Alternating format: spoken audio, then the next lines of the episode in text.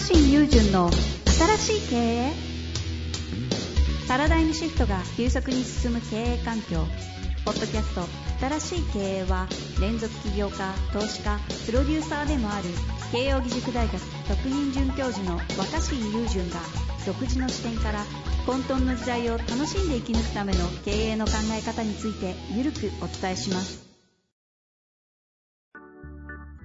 こんにちは、遠藤和樹です。若新雄純の新しい経営、若新さんよろしくお願いいたします。はい、お願いします。さあ、今日はですね、前回の続きということで後半戦に行きたいんですが、ちょっと振り返りとしてですね、前回のご質問が、ある人事担当役員の方が経営から新しい施策や新しい事業がポッポン生まれるような創造的な組織風土を作ってほしいと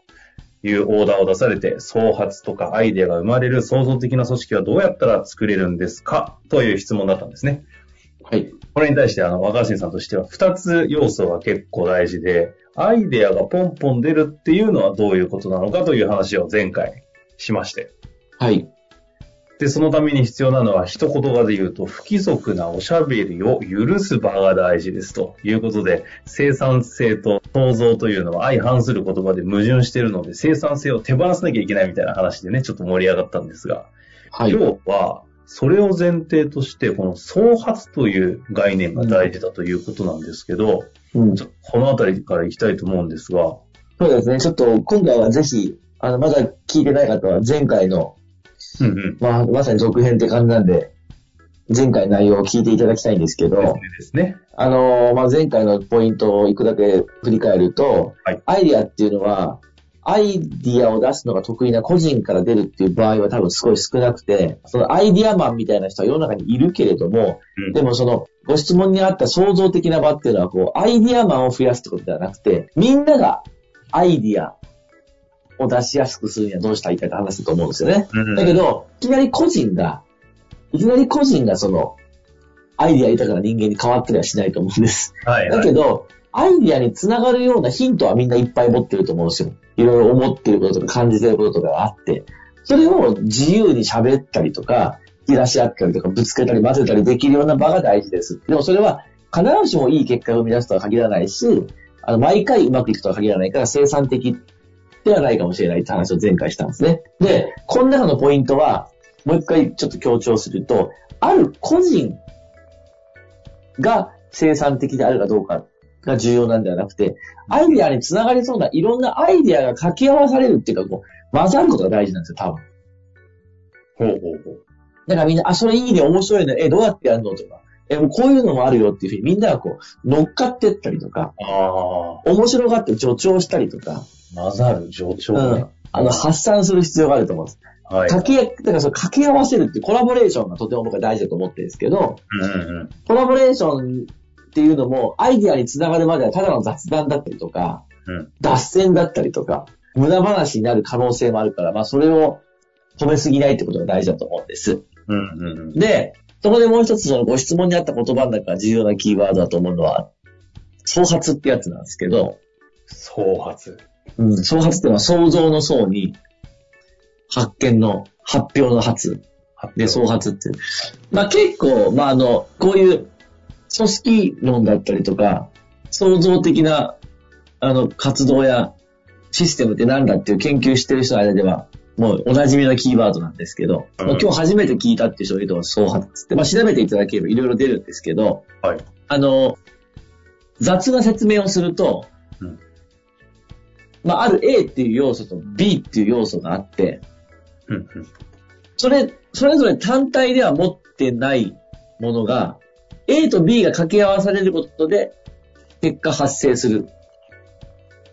創発っていう。うんうんうん、A だけだとないんですよ、それは。A だけだとないし、B だけでもない。でも A と B が混ざるとなぜか C が生まれるっていう。掛け合わされることで生まれるみたいな。なんか、あの、か、科学式的な話ですか。うん。なんだけど、うん、なんかその、単体だとないわ。ああ。なるほど、なるほど。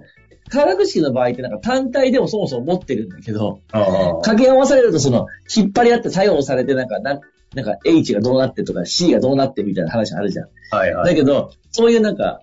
そこまでもともと持ってるけど目覚めるというよりは、なんか掛け合わされると元々の持ってたその性質がちょっと変わるみたいな。ああ、だからつまり誰 A と B が掛け合わさって エービー になるんじゃなくて、完全に C として A じゃなくなるってことですか。そうだね。例えば A さんがなんかある愚痴を言ってるとするじゃないですか。はい。なんでこんななんだって。それ単体ではただ愚痴でしかないんですよ。うん、だけど、だったらこうしてみたらっていうアイディアがあって、すげえその愚痴とその、でもこうすればいいじゃんっていう指摘と、掛け合わすことで、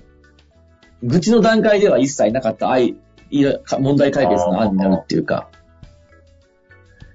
なるほどね。ああ、なんか統合とかって言いたくなるような感じですけど、うん、なんかそういうことですね。そうなんです。まあ、と、うん。で、でまあ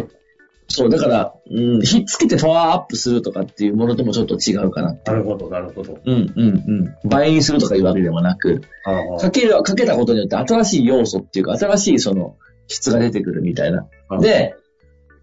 そしてそれには、か、かき合わせてみないとわからないんだけど、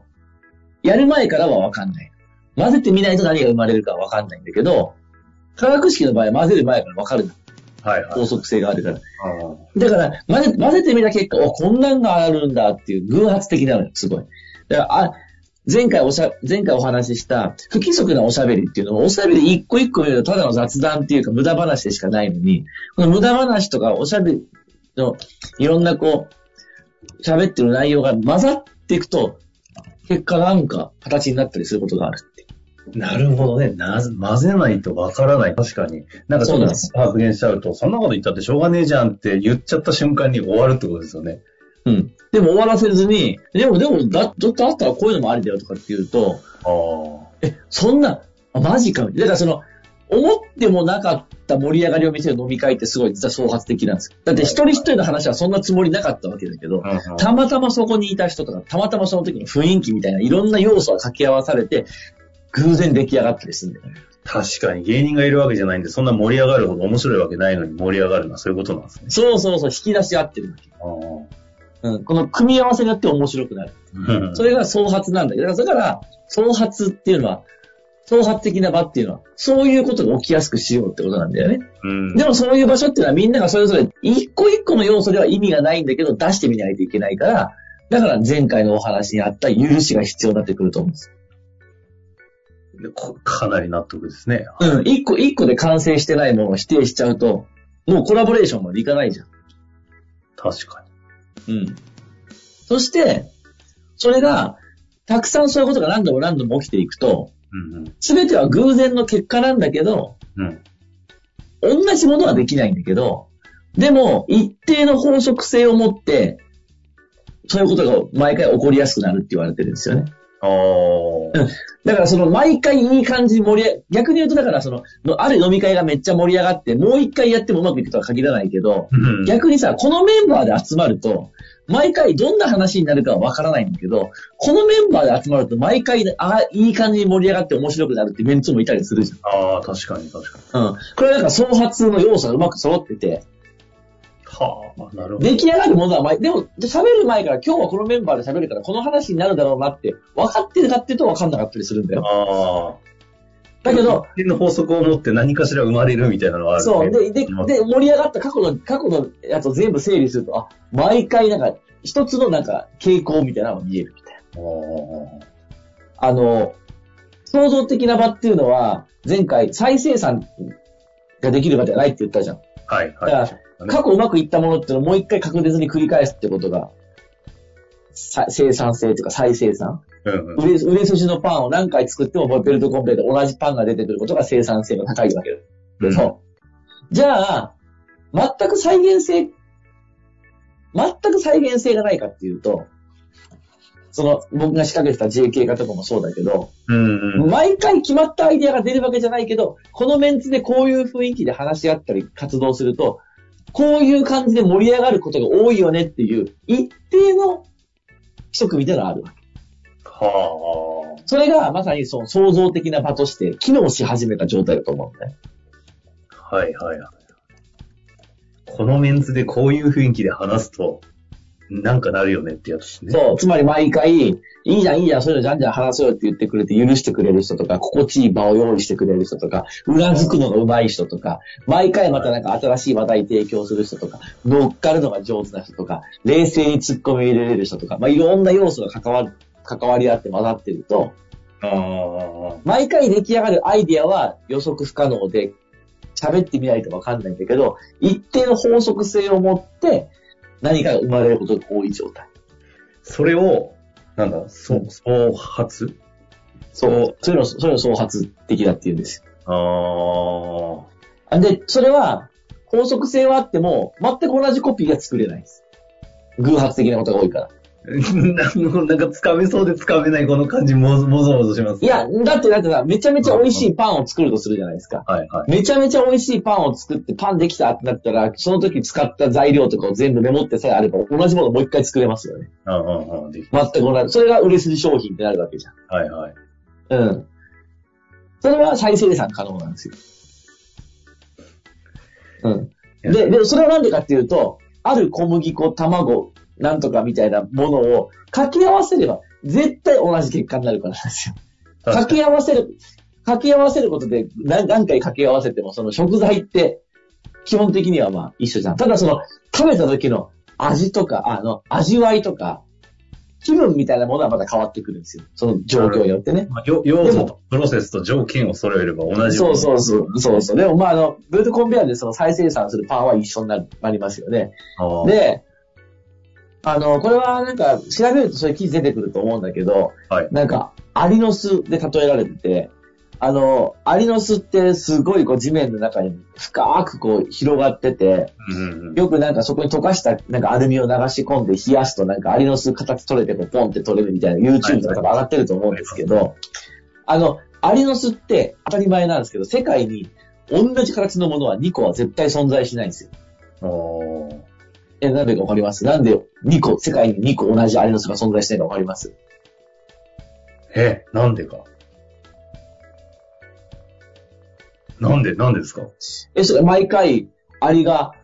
そう作ろうと思って、掘る地面の条件が違うからなんですよ。地面によってはだって、硬い石とかがいっぱい入ってて、あ、毎回同じ巣作ろうとしても、その自然環境によって絶対形変わる、変わるじゃないですか。はいはいはい。だから、アリの巣っていうのは、なるほど。いっぱいこう、アルミ流し込んで型取って持ってくるとするじゃないですか。はい、はい。そうすると、似たような形はしてるんだけど、全部違うんですよ。ああ。なんで似たような、でも、でも似たような形になるのは、一種の法則性があって、やっぱこう、アリがなんかこう、地面の硬さとか、なんとかっていうのをこう、感じながら、掘り下げていくんだろうね。うまいこと。確かになんかこのメンツでこういう雰囲気で話すと出てくるアイデア毎回違うけど、なんとなく似たような傾向のアイデアになるよね、みたいな、なんかこう、うん、あるのはアリの巣に近いんですね。そうなんです。だけど、でもその時の条件、タイミング、気分とかでいろんなものが違ってくるから、うん、同じものは作れない。なるほど。条件はそうですね。確かに。うん、で、同じものを作るってのは創造性ではなくて生産性、再生産、再生産性。だからみんながどんどんポンポンアイデアを出して新しいものを作っていこうっていう時には同じものはできるとは限らないし、前のようにうまくいくとは限らない。そういう許しながらも、そのみんなが気分よくコラボレーションしやすい、アイデアをぶつけやすい。きっと女子高生の放課後っていうのは創発的な場になってるんですよ。なんかその、まあ、全、全、日本人は全女子高生の放課後がそうとは限らないけど、なぜ女子高生の放課後からアイデアが出やすいかっていうのは多分そういうなんかこう、で、誰かが言った意見をみんなうなずいたりとか。でもさ、毎回さ、女子高生のアイデアって、この女子高生が考えましたみたいな、カリスマ女子高生やプランナーがいるわけじゃないじゃん。うんうんうん。それは掛け合わせの中。あから生まれてるって感じですもんね。そうそうそうそう。前回言った話なの。誰がやったのって言ったら言えないみたいな。そう。ルーズソックスとかもそうですよね。ルーズソックスも全国女子高生アイデアコンテストみたいなコンテストに出場した女子高生ある A さんが発表したアイデアとかじゃないじゃん。多分、どっかの誰かが言い始めて、